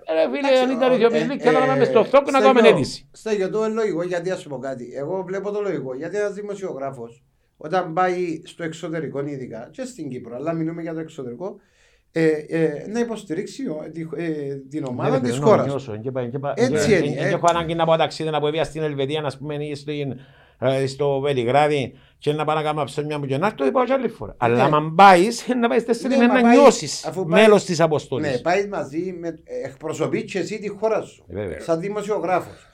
Όταν ο δημοσιογράφος που εκπροσωπεί τη χώρα του, άμα ακούσει κάποιος, έβαλε γκολ το ΑΠΟΕΛ. Έβαλε να περάσει, είναι ωραίο συναισθήμα και για τον κόσμο. Παράδειγμα, λέω και για σένα το ίδιο. Ο δημοσιογράφος, επειδή αγαπά τη δουλειά του, για μένα χρέος να σεβαστεί τις ομάδες οι οποίες πάσει στο εξωτερικό. Εντάξει, οι πλήστοι το σέβονται. Και νιώθω τους κάθε φορά που ή μερικές φορές και με την αδερφή μου. Πολλές φορές στην Αλίκη που ακούγαμε περιγραφές παλιών παιχνιδιών, νιώθαμε το σαν να συνέβαινε και τη στιγμή ξανά. Γιατί ήταν τόσο έντονα τα συναισθήματα που βγαίναν, αλλά έρχομαι πάλι και λέω. Είχαμε και σεβασμό παρέθεση και από τους ίδιους τους ανθρώπους όμως, δηλαδή από τους προπονητές και τις πάγια. Δεν ξέρω τι προσφέρατε. Είσαστε τόσα χρόνια στον Δον, αλλά μετά από τόσα χρόνια και βλέποντας. Κάτι που πρόσεξα εγώ και στα ευρωπαϊκά παιχνίδια, και παιχνίδια που γίνονταν στο Γασιμπέτε, γιώναν ορισμένες press conferences, να τα πω, των προπονητών. Εσύ, Αντρέα, μου ενισχύει ότι είσαι περισσότερο στο. Έχεις την εκπομπή σου στο Ρίχτ, και έρχονται για αναλύσεις τους και ρωτάς τους διάφορα πράγματα. Είναι πολλά καλά τους κάνεις. Ναι. Μια χαρά, αδερφός. Είχα προσέξει ότι. Οι άνθρωποι εκτός από σένα, όχι επειδή σε είδαμε τώρα αυτή τη στιγμή, δεν έβγαινε μια-δυο ερωτήσεις που τους δημοσιογράφους να κάνουν στους πρωταγωνιστές των παιχνιδιών. Δηλαδή, μερικές φορές μπορεί να αφήναν και εχμές προπονητές ή ποδοσφαιριστές για τα 90 λεπτά του παιχνιδιού, και ακούες ένα μούγκο, τίποτε. Ξέρεις κάτι. Μια κουβέντα μόνο να βγω, επειδή να με θέλω να. Όχι, εντάξει, συνάδελφοι. Όχι, προχτές είναι αρέσκει μου να μας την είχε. Αγαπούμε τους, εκτιμούμε τους όλους. Αλλά προχτές, για παράδειγμα. Και είπα τότε την ίδια ημέρα στο ραδιόφωνο, έτσι θυμωτά, ας πούμε. Εχθές ευκήγε κάποιος ακροατής και μου λέει: Μου κύριε Παπαδημονήσιο, συγχαρητήρια, γιατί άκουσα σε πραγματικά και το πράγμα είναι πολύ σημαντικό. Κερδίζει ο Μπέρκα, για παράδειγμα. Λέω, εχθές που ήμουν στο στούντιο, προχτές, μέσα στο 51 το Χρήση. Ναι. Και πάει να μιλήσει ο Μπέρκ. Και κάθεται ο άνθρωπος και μιλά. Και περιμένει. Και δεν το ρωτά κάποιος κάτι. Και γυρίζει με έναν μοτορμάν και λέει: Βλέπει τον Αντρέα τον Δημητρίου και έκαμε το έτσι. Άμα χάνουμε. Δεν μπορούμε να πούμε. Εντάξει, κύριε, λέει ο. Ναι, τσέφυγε. Έρχεται ο Χρήσης. Να χάσει 5-1. Και να μου ρωτήσεις κάτι. Περίμενε. Εντάξει, έφυγε. Έκαμε τι θέση. Γιατί. Ρε φίλε, έγινε ρε φίλε. Έγινεται, όπως λανούμε τα καλά, να πούμε και κακά. Έγινεται στο Κασιπί, ειδικά πέρσι και πρόπερσι, να κατέβαινα από το δημοσιογραφικά και να πήγαινα στη διάσκεψη τύπου. Και να είναι ο Ντόλ, να είναι ο Μπέρκ, να είναι οποιοσδήποτε άλλος κλπ. Και συνήθως ήταν ο Παπαμωυσέος και ακόμα ένας μικρός ή κανένας για να γράψει κάτι. Ναι, αλλά δεν μπορώ να με ρωτήσω είτε τον νικητή τον νικητημένο ρε φίλε, για τρεις λόγους βασικούς. Διότι σέβομαι τους προπονητές. Που πας για βέ και θέλουμε τις ομάδες, ναι. Σέβουμε τον κόσμο που πήγαινε μέσα στο αυτοκίνητο ρε φίλε και θέλει να ακούσει. Είδε κάτι ο κόσμος, είναι 90 λεπτά, δεν βλέπει κάτι. Έχει απόψεις. Λέει σου πάει ο Αντρέας ο Μπογιακής, 40 χρόνια πήρα, πάει ο Παπαμωυσέος, το ίδιο. Περιμένω να ρωτήσουν κάτι ρε κουμπάρε. Να σου πω πώς το ερμηνεύω εγώ. Πιστεύω ότι έχουμε καλούς νέους αθλητικογράφους. Εγώ είπα το αντίθετο. Ακριβώς, ναι. Έχουμε καλούς νέους αθλητικογράφους, τους βλέπω, δηλαδή, να μην αναφέρω ονομαστικά, ναι. Αρκετά καλούς. Νιώθουν μία ανασφάλεια. Τι φόβο. Ναι. ένα φόβο και μια ανασφάλεια για τη δουλειά τους. Όλοι, παρόλο που αξίζουν περισσότερα, είναι χαμηλόμισθοι. Η δουλειά, βλέπεις ότι το επάγγελμά μας φθήνει. Το επάγγελμα μας. Συζητήσαμε το πριν από λίγο. Είναι σε δύσκολη περίοδο. Ναι. Και νιώθουν μια ανασφάλεια, φοβούνται.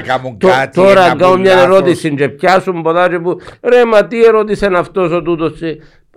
Πάρει το στραβά ο εργοδότης. Εντάξει. Σίγουρα υπάρχουν λεπτές γραμμές. Αλλά να σου πω κάτι, τότε ήταν και μια προσέγγιση. Δεν ήσουν στη Ρουμανία, εσύ παίζαμε με τη Βιτορούλ Κωνσταντζά. Ήταν τα παιδιά που είχαμε το καθιερωμένο γεύμα πριν το. Μια ημέρα πριν το παιχνίδι, τους είπα το ίδιο μου παράπονο. Ρε παιδιά, τους τελειώνει έναν τερπί στη Λευκοσία να αποελώ μόνια. Και δεν κάνετε μία ερώτηση. Μία ερώτηση. Και μείναν και βλέπαμε σαν να. Τούτο, σαν τη φοβία. Και μια φοβία, μια ανασφάλεια. Δεν είναι θέμα νερβοδιότητα. Σου πω ένα μόνο. Τούτο που λέει ο Ανδρέας, και έχει απόλυτο δίκιο που την πλευρά τη μια όψη του Ελληνικού, είναι ότι έγινε ρε φίλε, ας πούμε, να πάεις να κάνεις διάσκεψη τύπου. Και τότε που είχε 15-20 χιλιάδες κόσμων και ήταν εντονιό, από ελομονία κλπ. Πιένα για τίτλους και κάμε. Γίνεται μέσα και μιλά ο προπονητής, είναι δημοσιογράφοι. Και κάθονται και 8 παράγοντα ρε φίλε, ζουν και παράγοντας. Γίνεται να στέκονται και 8 παράγοντες όπως το Ιδαμοκλείο σπάθη. Ναι. Εσύ που επηρεάζονται. Μα εσύ δεν επηρεάζεται, ο Μπογιακής δεν επηρεάζεται. Εσύ που επηρεάζεται. Μπορεί να καθούμε και δίπλα σου επηρεάζεται. Εγώ δεν επηρεάζομαι που τον καιρό που ασχολήθηκα με τι έφερε να νύχει. Ναι, να σου πω κάτι άλλο. Αν εγώ τώρα σαν δημοσιογράφος έρθω και κάνω μια ερώτηση του Μπέρκ, εντάξει, και έρθει εκείνος της Ομόνιας ή του ΑΠΟΕΛ, οποιοσδήποτε μιλούμε τώρα, ναι, και έρθει και πει του, αν δεν μου το διακαμερώσεις, να πιέζει τηλέφωνο ο ένας. Ρε Μαρία, μα πάει έτσι. Λέω παράδειγμα, μπορεί να νιώθει. Μπορεί να φοβούνται. Μα να φοβούνται να κάνουν τη δουλειά τους. Δηλαδή, μερικές φορές γίνεται και οι πάσες που τους προπονητές με τούτα που δηλώνουν. Απλώς να σου πω κάτι. Και είναι εύκολο να ρωτήσεις κάτι. Και επειδή θεωρούσαν ότι οι δηλώσεις ή οτιδήποτε άλλο να ακούσεις να σπέμπουν τηλεόραση ή στα ραδιόφωνα, και επειδή ορισμένοι είναι να φύγουν που το γήπεδο να σπέμπουν να πάνε να μεταδώσουν στη ΣΥΤΑΒΙ, στην ΚΕΙΠΟΡ, να ξέρουν να κάνουν μεταδόσεις. Ναι, στο γεμαλάπτο πρώτα φκένουν πλέον. Έτσι είναι όπως παγιά με τηλεόραση που περίμενες στην τηλεόραση να δεις. Τελειώνουν τα παιχνίδια και στα 10 λεπτά στα sites όλα. Και δεν μπορεί να. Προσπεράσαν μας. Προσπεράσαν σας με μεγάλη διαφορά. Ρίχα σας πολλά πίσω. Γιατί τελειώνουν όλα και στα 10 λεπτά είναι όλα πάνω. Στο γεγονός ότι κρατιέται η εκπομπή μας ακόμα που είναι παγιάτικη. Είναι γιατί είναι σύντομη, έχει χαλαρή, έχει χιούμορ μέσα. Μα είναι η μόνη εκπομπή που έμεινε αθλητικά από τα κανάλια. Δεν μιλώ για τα συνδρομητικά, αλλά μιλώ για τον κόσμος, Ανδρέα, γιατί. Έκαναμε πρόπερση εμείς, όχι πέρσι, πρόπερση για ένα χρόνο. Ποιος? Στο Αλφα, έκαναμε πρόπερση. Δεν θυμάμαι. Εντάξει, ο Ανδρέας δεν ήταν χρονικός, έμεινε και είναι ωραίος ο Ανδρέας στις εκπομπές του και τους δύο εγώ εσέβουν πάντα όταν έπαιζαν μπαλά.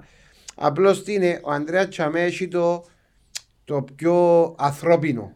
Ναι, μα έτσι πρέπει. Ενώ όπως το podcast του Ανδρέα. Ναι, ακριβώς. Και στο podcast μπορεί να πεις ότι θέλεις, να χαλαράτε. Μα τι είναι το ποδόσφαιρο ρε παιδιά, τίποτε σπουδαίο δηλαδή. Είναι κάτι να γεμίζει τη ζωή μας, να χαιρόμαστε με τις επιτυχίες και να μην μαραζώνουμε με τις αποτυχίες. Ένας σημαντικός λόγος που ο Ανδρέας Εντζαμέ και κραθκέται πολλά στην τηλεόραση είναι το πράγμα. Δηλαδή εγώ που να κάτσω να το δω και να το ευχαριστηθώ. Εγώ δεν θέλω τα στερεότυπα. Δεν θέλω να. Είναι ωραίο πράγμα. Να πεις την αλήθεια, και εγώ πρέπει να πεις την αλήθεια. Γιατί ο κόσμος θέλει να ακούσει την αλήθεια. Δεν θέλει να τον περιπέζεις στον κόσμο. Ναι, αλλά αν κάποιο κάθεται και με προπονητής και λέει σου, κάνε σου το ασπρό μαύρο, πρέπει να απαντήσει. Να απαντήσεις, σίγουρα να απαντήσει. Με σιωπούν ορισμένοι, αλλά να το αφήσουμε το κομμάτι νομίζω. Εγώ νομίζω, Βάσο, πριν να ολοκληρώσουμε, γιατί πλησιάζει και η ώρα, επειδή αναφερθήκαμε στην ΑΕΛ. Αναφερθήκαμε λίγο στην ΑΕΚ, λίγο στο ΑΠΟΕΛ στην κακή του εικόνα. Εν παράληψη να μην αναφερθούμε στον Απόλλωνα, στην Ομόνοια και στην Ανόρθωση. Βεβαίως έχω διότι η κούρσα του πρωταθλήματος φέτος είναι ιδιαίτερη. Λόγω και της πανδημίας, λόγω και του μη κόσμου στα γήπεδα.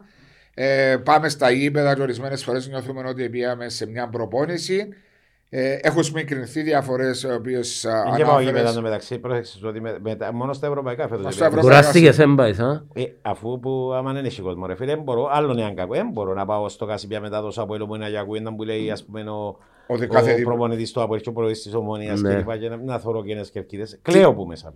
Τι βλέπεις που εκτός μου ανάφερες το ευχάριστο είναι της ΑΕΛ, το δυσάρεστο το Αποέλ. Τι προβλέπεις για την κούρσα έτσι, του πρωταθλητή? Ναι, να σας πω. Να κάνω και μια στη συζήτηση. Νιώθεις ο Αποέλ να μπει στην εξάδα ή όχι?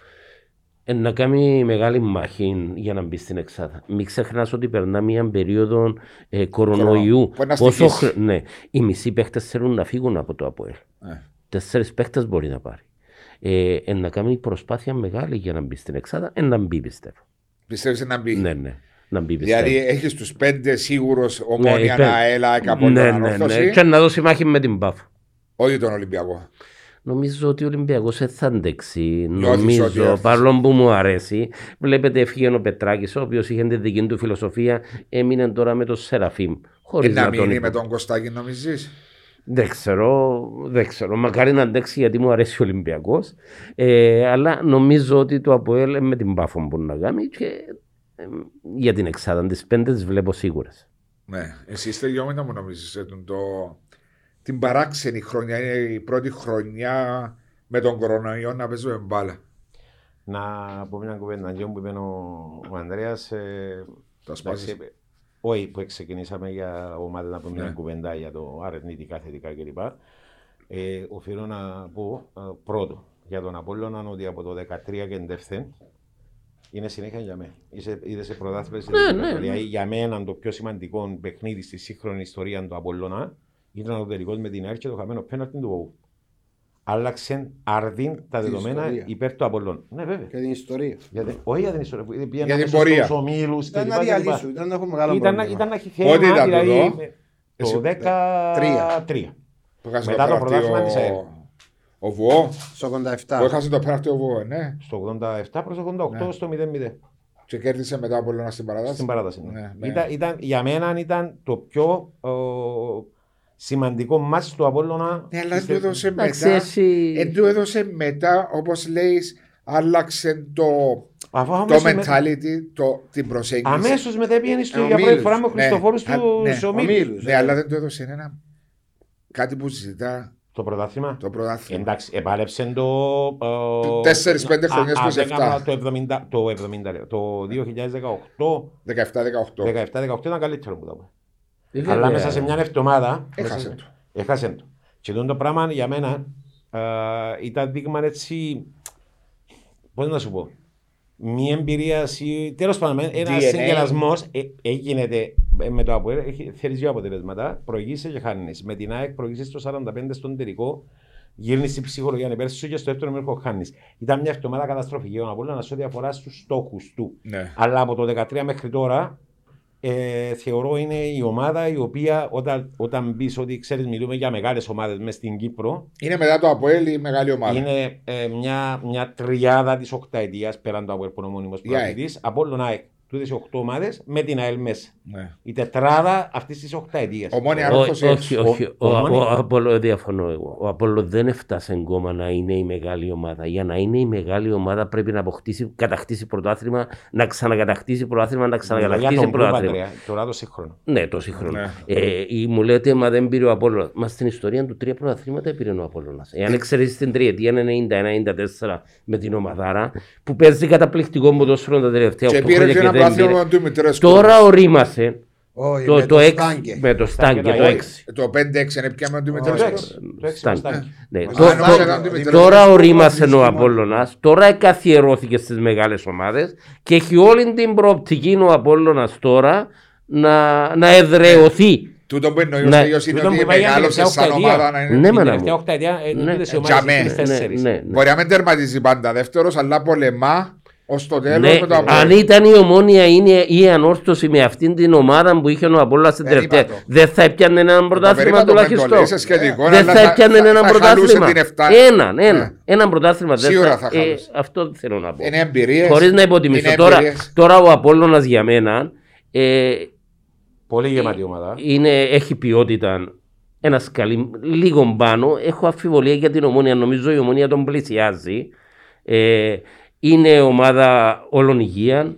Έχει ένα φιλοσοφημένο προπονητή. Δεν έχει οικονομικό πρόβλημα. Έχει σταθερή διοίκηση. Έχει παίχτες πολύ καλούς για τα κυπριακά δεδομένα. Έχει όλες τις προοπτικές ο Απόλλωνας φέτος να πετύχει αυτό που δεν πετύχε τα προηγούμενα χρόνια.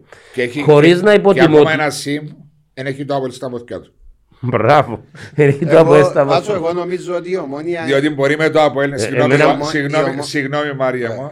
Διότι το Απόλλωνα πάντα μπορεί να το προκαλούσε σε κάποιον είδος. Ναι. Είναι γεγονός. Αν πήγαινε με άλλες ομάδες μπορεί να το κατάφερε. Διότι το Απόλλωνα έχει. Όχι επειδή είμαι Απολλωνίστας. Έχει το DNA του πρωταθλητή. Είναι γεγονός. Ήμασταν 5-6-8 πίσω και νιώθαμε ότι να πιάσουμε. Δεν το αφισβητεί κανένας. Αλλά απέναντι σε έναν, όχι σε 3-4. Όχι. Απέναντι σε μια ομάδα να σε 5 βαθμούς, 6 βαθμούς. Πολλά διαφορετικό. Πολλά διαφορετικό. Για να κλείσω πρώτα από τούτο που είπα για την τελευταία 8ετία, που μιλούσα συγκεκριμένα για την τελευταία 8ετία, εάν μου έλεγαν κάποιοι, ας πούμε, αυτή τη στιγμή, κύριε Παπαδημονήσιο, παίρνουν τις 3-4 κορυφαίες ομάδες της 8ετίας. Από Ελ Απόλλωνα, καθαρά, από Ελ Απόλλωνα, ΕΚΑΕΛ. Ναι, καθαρό. Και ό,τι για την 8ετία είναι σημαντικό. Ακριβώς. Λοιπόν, να ρωτήσω και για τους δύο. Εγώ βλέπω την Ομόνια να κάνει τώρα το restart της. Και εγώ μου αρέσει η Ομόνια πολύ. Η Ομόνια μετά το ευρωπαϊκό νομίζω ότι να μπει πάλι σε ρυθμούς πρωταθλήματος. Μα μπήκε ήδη, μα είναι. Δεν βγήκε ποτέ της έξω. Όχι, δεν βγήκε. Απλώς ήρθαν κάποια αποτελέσματα. Ήταν το διπλό ταμπλό. Δεν έγινε καλή διαχείριση της Ευρώπης με την Κύπρο για ένα διάστημα. Ακριβώς. Εγώ νομίζω και να δω θέλω και την άποψη σας για την Ομόνια και την Ανόρθωση, η οποία εμένα Ανόρθωση αφήνει μου κάποια ερωτηματικά. Ναι. Σε 10 ώρες, μπορεί να μένει και 10 ώρες, νομίζω έχουμε Ομόνια Ανόρθωση, ένα παιχνίδι το οποίο για μένα, πριν αφήκε σας και την μπάλα, για μένα υπάρχει φαβορή για το σημερινό παιχνίδι. Δεν ξέρω γιατί πηγάζει ότι χρήζω την Ομόνια φαβορή. Είναι γεγονός. Είναι γεγονός. Ναι, μπορεί, γι' αυτό θέλω να ακούσω. Γιατί πριν 2 εβδομάδες κάλε μου η Ομόνια λόγω της Ευρώπης και σε συζητήσεις που είχαμε άτομα της Ομόνιας, ξαναανάφερα τον τότε, μπορεί να ήταν τότε κουραστικός, είχα αναφέρει ότι πρωτάρα η Ομόνια σε ομίλους Ευρώπη, Κύπρος δεν θα είναι εύκολο να αντεπεξέλθει. Τέλειωσε τούτο. Αλλά είναι πολύ σύντομα. Ήταν ικανοποιητική η παρουσία της στο τέλος.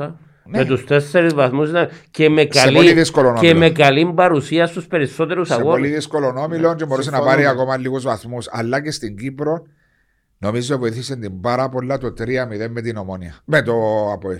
Δηλαδή πάρα πολύ. Να επανέλθει. Είναι από πέρσι που την βοήθησε μετά το χαμένο πέναρτι του Ντεβισέντε στο τελευταίο λεπτό. Ναι, από εκεί που. Ναι, βεβαίως. Επειδή. Παρακαλώ. Έχριζω φαβορήσω με έναν Ορθωσή. Όχι γιατί θέλω να είμαι ουδέτερος ή οτιδήποτε άλλο, αλλά επειδή μέσα σε στις καταστάσεις που ζούμε τώρα και με τα κενά, τα γήπεδα κλπ. Και ατμόσφαιρες το ένα το άλλο, και επειδή καμιά φορά βιαζόμαστε στην Κύπρο να βγάλουμε χρήσιμα συμπεράσματα και σου λέω, ειδικά για αυτές τις δύο ομάδες. Ναι. Γιατί να ρωτήσω στο ξεκίνημα που πήγε μια χαρά, που ξεκίνησε να πούμε δυνατά, grande φαβορί. Έρχεται ο Απόλλων, κερδίζει τι, να μπουν τα ίδια. Κάμνει μια κοιλιά, θα επανέλθει. Κάμνει καμιά νίκη, να επανέλθει εν καλός ο ένας, εν καλός ο άλλος. Η Ομόνια ξεκίνησε καλά, να επηρεαστεί. Κάμνει 4-5 αγώνες χωρίς νίκη, τέλειωσε η Ομόνια, εντάξει να μπεις στην εξάδα. Βιαζούμαστε μερικές φορές. Έρχεται, κάμνει 2-3 εντυπωσιακές, που τα φαβορί. Θέλω να πω ότι δεν βρίσκεται η μας γενικώς. Ναι, βιαζούμαστε να βγάλουμε συμπεράσματα. Όπως φαντάζομαι. Έτσι είναι ο χώρος του ποδοσφαίρου, ρε παιδί. Φαντάζομαι έναν κλειστό ντερπι μπορεί να κρυθεί στα δύσκολα, στο αν κρυθεί αφήβου το χ, να κρυθεί σε λεπτομέρειες, στο έναν γκολ κλπ. Φαντάζομαι πολλά και διάφορα, αλλά μιλούμε για Ομόνια Ανόρθωση. Θεωρώ, επειδή και ο Γενάρης είναι κοντά και οι δύο να πιάσουν παίκτες, θεωρώ από την δική τους την ενίσχυση να εξαρτηθεί ουσιαστικά και η δική τους η πορεία. Είναι, πες μου. Ο Κρυασβίλη για Ανόρθωση, τι είναι για σένα? Τι εννοώ, τι είναι. Τι νιώθεις για τον ποδοσφαιριστή όταν λείπει που η Ανόρθωση, νιώθεις ότι χάνει. Έμπου τους παίκτες βαρόμετρο. Είναι τη σημερινή στιγμή. Έχει στοιχήσει στην Ανόρθωση τους τελευταίους. Βλέπω όλα τα παιχνίδια από το στούντιο. Παρόλο που εθλίαρο. Βλέπω όλα τα παιχνίδια Σαββατοκυριακό βασικά, λόγω του ότι συντονίζω τα γήπεδα καθημερινές, αλλά Εν απώλεια για την άφηση. Μου γέμωσε το μάτι ακόμα εκείνο που λέμε ότι υπάρχει αφεντικό μες στο Κυπριακό πρωτάθλημα. Ο Κβιλιτάλια έπεισε τους όλους ο Κβιλιτάλια. Ναι, όχι μιλά και για ομάδα. Σε επίπεδο ομάδων. Α, σε επίπεδο ομάδων. Έπεισε σε κανένα δεν το αφεντικό και δεν το πάρει έκπληξη το πρωτάθλημα. Ναι, όχι, όχι.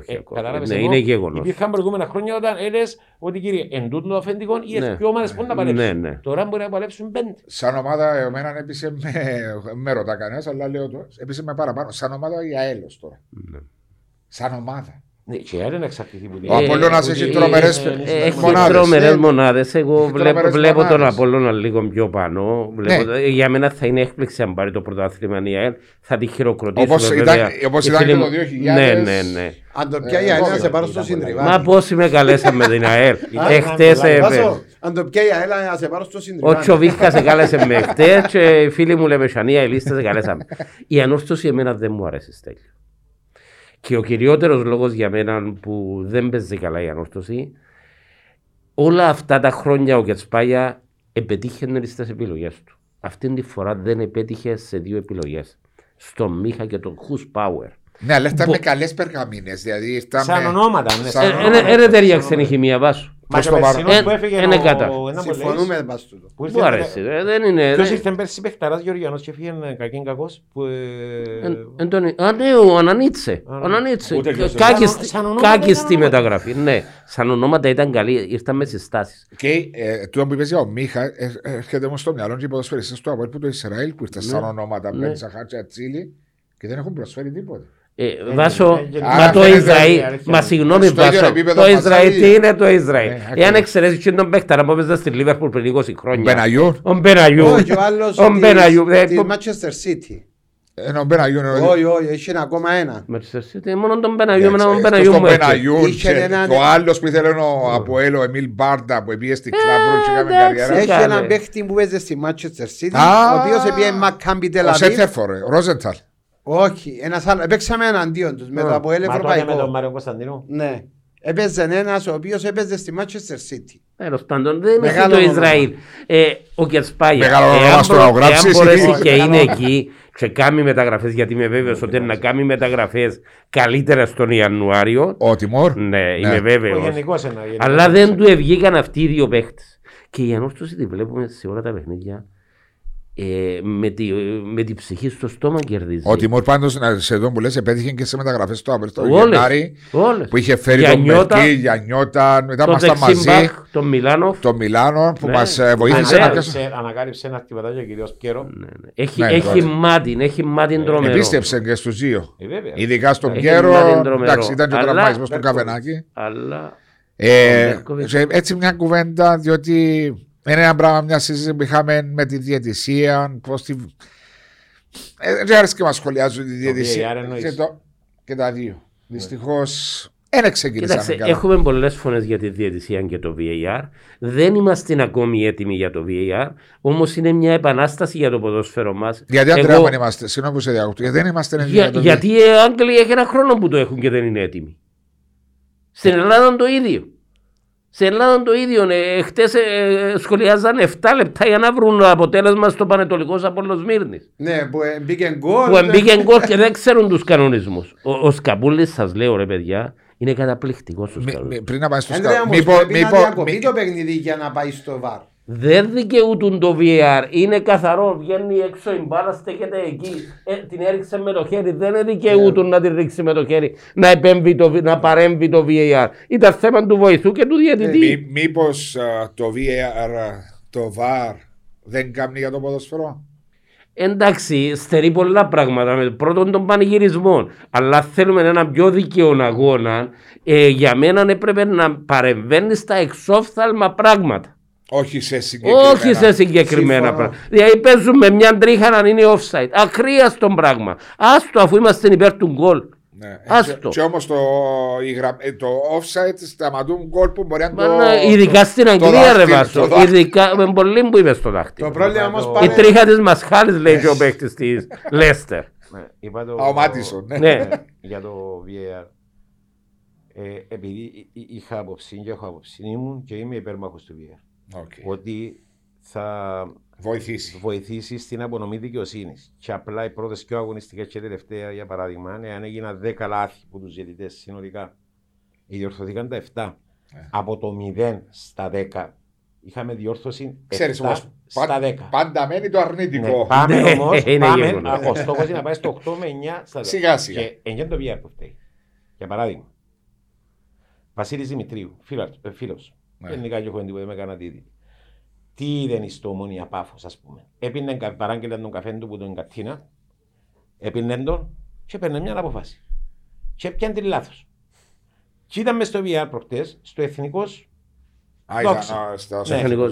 Και ο διαιτητής ο δικός, όχι ο δικός μας εννοώ του ο Ροβέρτος, ο δικός του παιχνιδιού εννοώ, ο δικός του παιχνιδιού. Γίνεται η φάση με το πέναλτα να μπας στην Τόξα. Στο 50-55. Ναι, είχε και πέναλτι ο Εθνικός, εν πάση περιπτώσει, δεν ασχολείται κανένας. Η Τόξα είχε πέναλτι, μάλλον με τον πας στον Εγγρέζο, δεν ασχολείται κανένας. Το λοιπόν, πέναλτάρα. Και μέσα, και μιλούσε. Και στέκεται ο διαιτητής έτσι. Και λέει το Βασίλης ο Δημητρίου, ο οποίος πριν 3 ημέρες είχε άλλη φάση που έπιανε λάθος, δεν είχε τίποτα. Και ευκάνουν και για μένα. Εκεί φταίει το VAR. Ο λόγος. Και στο κάτω-κάτω είσαι διαιτητής. Όπως έπαιρνε ο άλλος να δει το VAR. Δικαιούνται. Πήγαινε και εσύ να το δεις. Δεν περιμένεις έτσι, ρε φίλε. Δικαιούνται να πάει ο διαιτητής του παιχνιδιού να το δει. Γιατί ο Βασίλης Δημητρίου είναι πήγε. Δεν ξέρω. Τον εκάλεσε το VAR. Εδώ όταν του λέει το VAR δεν υπάρχει τίποτε, τι να πάει. Δεν πήγε. Άρα και ο Γασίπης στο Ομόνοια Πάφος κάλεσε τον να πάει να το δει. Ναι, κάλεσε. Ενώ στο δασάκι της Άχνας ο ίδιος εμπλήγε. Στο Ομόνοια Πάφος του είπε η παράβαση είναι μέσα. Αλλά διακρίνω ότι δεν έχει επαφή με τον παίχτη. Πώ μπορεί να δει. Εντάξει, τσίνον εντάξει. Αν πάει ο Βασίλης ενδιαφέρον καλά μέσα στο Ομόνοια. Να μην μπούμε σε αυτή τη διαδικασία. Εννοώ ότι να έχει μια νομιμορφία σε ό,τι αφορά τους ελέγχοντες στο VAR, γιατί είναι διαιτητές. Όταν είναι διαιτητές να έχουν την έννοια ότι είναι διαιτητές και να ξέρουν να μιλούν στο VAR, όταν είναι VAR να ξέρουν να έχουν την έννοια και του διαιτητή να προστατεύουν. Να υπάρχει μια επικοινωνία. Μπράβο στην Ομοσπονδία που έφερε το VAR πάντως. Διότι εγώ δεν περίμενα λόγω και της πανδημίας ότι θα μπορούσαν να ανταποκριθούν. Μου το είπε ο πρόεδρος ο Κούμας κοντά μας στην εκπομπή πριν 1,5 χρόνο ότι του χρόνου θα φέρει το VAR. Καθυστέρησε λίγο διάστημα λόγω της πανδημίας, αλλά η Κύπρος, η μικρή Κύπρος έχει το VAR. Θα τα φτιάξουμε, μπράβο τους, είναι στα θετικά τους. Σαν προχτές βάζω ΑΕΛ Σαλαμίνα, ο διαιτής έδια φάουλ, παίζεται ο παιχνίδι, λέει του στο βαρ έλα να δεις τη φάση, βλέπει τη φάση και διαπευθεία κότσινη και φάουλ. Είδες τι έγραψα στο group του WhatsApp που είμαστε μαζί για τη φάση να γίνει. Εντάξει, εγώ πολλές φορές να τιμωρηθούν φάσεις οι οποίες δεν τις βλέπει ο διαιτητής. Αλλά ήταν μια αυστηρή κίτρινη κάρτα. Ήταν κάτω το πόδι του. Μπορεί να μην έπεσε καλά. Εμένα πόδι που έπεσε ήταν κάτω. Ήταν πολύ αυστηρή. Αν γίνω ήταν κοκκινή, σημαίνει ότι σε κάθε παιχνίδι να έχουμε 3-4. Συμφωνώ μαζί σου. Αλλά να σου πω κάτι, η ΑΕΛ, εκείνο το παιχνίδι, το είπε ο Αντρέας πριν, αυτοκτόνησε. Μετά έχασε 4 ευκαιρίες που μπορούσε να δει. Η Ομόνοια ήταν καλή. Είχε δύο πέναρτι. Δεν σημαίνει ότι επειδή είναι μεγάλος έτσι και να κερδίσω, κύριε. Συμφωνώ. Δεν καταλάβω. Συμφωνώ. Άμα είσαι καλός εδίας. Έτσι είναι. Πόσα πέναρτι κάνεις στη ζωή σου? Αν τα μέτρησα, έχασα μόνο ένα στην πρώην κατηγορία. Ένα μόνο. ΑΕΛ Ευαγόρας μέσα στη Λεμεσό. Ήμουν 17 χρονών που το χτύπησα και έκοψε μου το. Και που γίνει την ημέρα δεν ξαναχάσα πέρτη στην πρωινή. Ούτε στο ΑΠΟΕΛ έχασες. Πού να χάσω ρε, στο 80 με την αόρθωση μπήκα μέσα και στο 81 χτύπησα πέρτη. Το 2-2 και φάμε το μετά, φάμε το σούτιο και σπάγια που ήταν με το Κιβισίλη. 2-3. Ναι, το 2-3. Τι παιχνίδι ήταν εκείνο ρε. Αντρέα, και έχασα 2 στη δεύτερη κατηγορία, έκοψε μου τα 2 στερμαφυλάκας. Ο Τσάκας, έκοψε το ένα μη βούκα. Και το άλλο είχε έναν λάκκοντια στο πεναρτί, αλλά δεν ήξερα να πατήσω ασιουτάρο. Και το 2-3 από Ελλάδο. Ωραίο παιχνίδι. Ήταν ο Γετσπάγια, αποθέωσε η Γετσπάγια δηλαδή. Μασσάλα του ανθρώπου. Έτσι ο αγαπητός μας φίλος αποθέωσε και του Μιχάλη του Μορφή στον τρόπο. Αν και φίλος μου Μορφής δεν αδικήσεις. Ευταίνει ο Σταύρος ο Γεωργίου. Ο Σταύρος ο Γεωργίου έβαλε το τείχος στο Μορφής και δεν έβαλε, έκατσε σωστά και ξαναπήγαινα. και στέκε του λάθος. Και όταν σούταρε την μπάλα πιάνε την πορεία, ναι, ο Μορφής δεν έβλεπε και βούρισε ποδά. Στο ποδά πήγε από την άλλη πλευρά. Με αυτόν το σκεπτικό θα μειώσουμε την αξία και του τέρματος του Ροπέρτο Κάρλος που πέρασε. Μα κατάλαβε. Ας κρατούμε περισσότερο τα θετικά. Ήταν πολύ ωραίο τέρμα και κλίμα. Να κλείσουμε το podcast και σας ευχαριστώ που ήσασταν μαζί μας. Θέλω να μου κάνετε μία πρόβλεψη, διότι από όλους τους καλεσμένους τη ζητώ για το 1, 2, 3 της σεζόν που να τερματίσουν φέτος. Και θα τα πάμε πίσω μετά στο τέλος του κατηγορία. Ναι, ποιος θα πάρει στο προάθλημα, ποιος θα έρθει δεύτερος, ποιος θα έρθει τρίτος. Με τη σήμερα είναι εικόνα που μπορείς μπροστά σου. Εντάξει, παρότι θα ήταν ανεύθυνη η πρόθεση, αλλά με τα σημερινά. Έτσι, για να συμμετάσχουμε στο... Ναι, στο διαγωνισμό μας. Και έχεις τα καταγραμμένα του τα. Βέβαια, μέσα στο podcast. Και θέλεις 1, 2, 3. 1, 2, 3. Είναι το που ελαρούσαμε, δεν έχει κάποιον. Θέλω να σε βγάλω από τη δυσκολία. Αν τοποθετηθώ πρώτος. Αν πάμε και αυτούμε. Αν τοποθετηθώ πρώτος. Εσύ να πεις Απόλλων, ΑΕΛ. Εγώ θα πω Απόλλων, Ομόνια, ΑΕΛ. Απόλλων, Ομόνια, ΑΕΛ. Με τα σημερινά δεδομένα. Εάν η ανόρθωση πάρει 4 παιχταράκια και ανατρέψει το, αλλήμον είναι πρόβλεψη που κάνουμε. Αν πάρει 4 παιχταράκια, θα σε ξαναφέρω εκπομπή να ξανακάφει. Εγώ βλέπω Απόλλων, Ομόνια, ΑΕΛ. Όπως τα βλέπω σήμερα τα πράγματα. Αλλή μόνο πρόβλεψη κάνουμε. Το πιθανότερο να πέσουμε έξω. Να πληρώσουμε τίποτε. Οι καλόπες τη σωστή φιλαθροί να το δεχτούν. Δεν μπορεί να συμφωνούν όλοι. Και στα στοιχήματα που παίζουν, δεν βρίσκουν τα ούλα. Να το χάνουμε. Μια ζωή χάνουμε βάζω. Ένα σωστή πρόβλημα. Μπορεί να έχω για το όνομα του Θεού. Αν ήξερα ποιο να ρεπέζα 10.000. Να είμαστε με 10 εκατομμυριούχοι για να κάνουμε και χάζια. Εγώ βλέπω έτσι. Πα στη λεπτομέρεια με την Ομόνια. Μπορεί να έχει και ανατροπή. Αλλά έτσι γέρνουν λίγο. Μια νίτσα πιο μπροστά βλέπω τον Απόλλωνα. Που την Ομόνια. Ναι. Έχουν και μεταξύ τους πόσα. Έχουν και μεταξύ τους πολλά. Η ΑΕΛ δεν θέλω να την αδικήσω την ΑΕΛ. Συμφωνώ. Είμαι ο πρώτος που λέω ότι παίζει εξαιρετικό ποδόσφαιρο. Πιστεύω ότι δεν θα αντέξει μέχρι. Και είναι η ομάδα που έχει πληγεί περισσότερο από όλους από τραυματισμούς. Η ανόρθωση, η τωρινή ανόρθωση δεν με πείθει. Δεν ξέρω το 1-2. Ξέρεις το 3. Όχι. Αν να κάνω πρόβλεψη όμως για μια ομάδα ούτε έναν τριάδα. Η ΑΕΚ. Λόγω Σοφρόνη. Ρε φίλε, λόγω Σοφρόνη. Εστέγιο. Άιστα τούτα τα μια πρόβλημα. Ήβρε τους τρεις πρώτους πέτους, 1, 2, 3. Την ΑΕΚ. Εν τρίτη, δεύτερη, πρώτη. Εν ξέρω πρώτη αυτή. Θεωρώ τριάδα με τα σημερινά δεδομένα πιο κοντά. Ομόνια, Απόλλων, Απόλλων, Ομόνια, ΑΕΚ. Αυτούς τους τρεις. Ομόνια, Απόλλων, ΑΕΚ. Ομόνια, Απόλλων, ΑΕΚ, Απόλλων, Ομόνια, ΑΕΚ, ΑΕΚ, Ομόνια, ότι η ΑΕΛ επίεν όπως το να ξεφύγει ομάδες. Είπες 3 ομάδες. 1, 2, 3. Ξέρεις ρε Μάριε. 1, 2, 3. Έναν εύθυνο, αλλά επειδή, εντάξει, 1, 2, 3. Ξέρω πως αν έρθει Απόλλων, Ομόνια στο πρώτο παιχνίδι. Είναι πολύ δύσκολο να το κάνουμε για χάρη συζήτηση.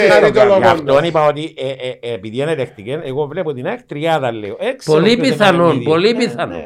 Πάρα πολύ πιθανό. Μπορεί να είναι και πρώτη. Πάρα πολύ πιθανό. Τόσα podcast δεν ρώτησαμε και ο Γιάννο την άποψη του να μας πει. Μπράβο ο Γιάννος. Ομόνια 48 και μετά να βρείτε άλλη την Ομόνια. Έτσι είναι. Ομόνια να πολύ να. Ομόνια να πολύ να ορθώσει. Σεβαστέ. Μα ό,τι είχε να πεις μέσα. Είσαι μέσα. Ό,τι είχε να πεις. Διπλωμάτης. Διότι αύριο επόψε είναι το Ομόνια ανόρθωση. Αύριο είναι το Απόλλων Ομόνια. Μα λίμωνο. Ναι, του πρώτου γύρου Απόλλων Ομόνια. Μα το Μάρτιο κάνουμε πρόβλεψη και δεν τα βρίσκουμε. Δεν τα βρούμε από τον Δεκέμβριο. Ποιο Μάρτιο. Γι' αυτό σας ερώτησα τώρα για να μην το βρει κανένας. Πολύ δύσκολο. Αλλά επειδή ο Απόλλωνας όπως είπες και εσύ έχει 7 χρόνια που πρωταγωνιστεί. Ενορθά ανοιχτός ο δρόμος για τον Απόλλωνα. Και με την προοπτική που έχει. Δεν έχει τίποτε σίγουρο να λύνει. Αυτόν είπα. Σας ευχαριστώ πάρα πολύ. Σας εύχομαι καλές γιορτές. Υγεία σε όλους. Στο φίλαθλον κόσμο, στον κόσμο της Κύπρου και στις οικογένειές σας. Αγαπούμε τους όλους. Και εμείς σας ευχαριστούμε πολύ. Περάσαμε ωραία. Καλύτερες μέρες για όλον τον κόσμο. Να είστε καλά, κύριε. Και καλή χρονιά.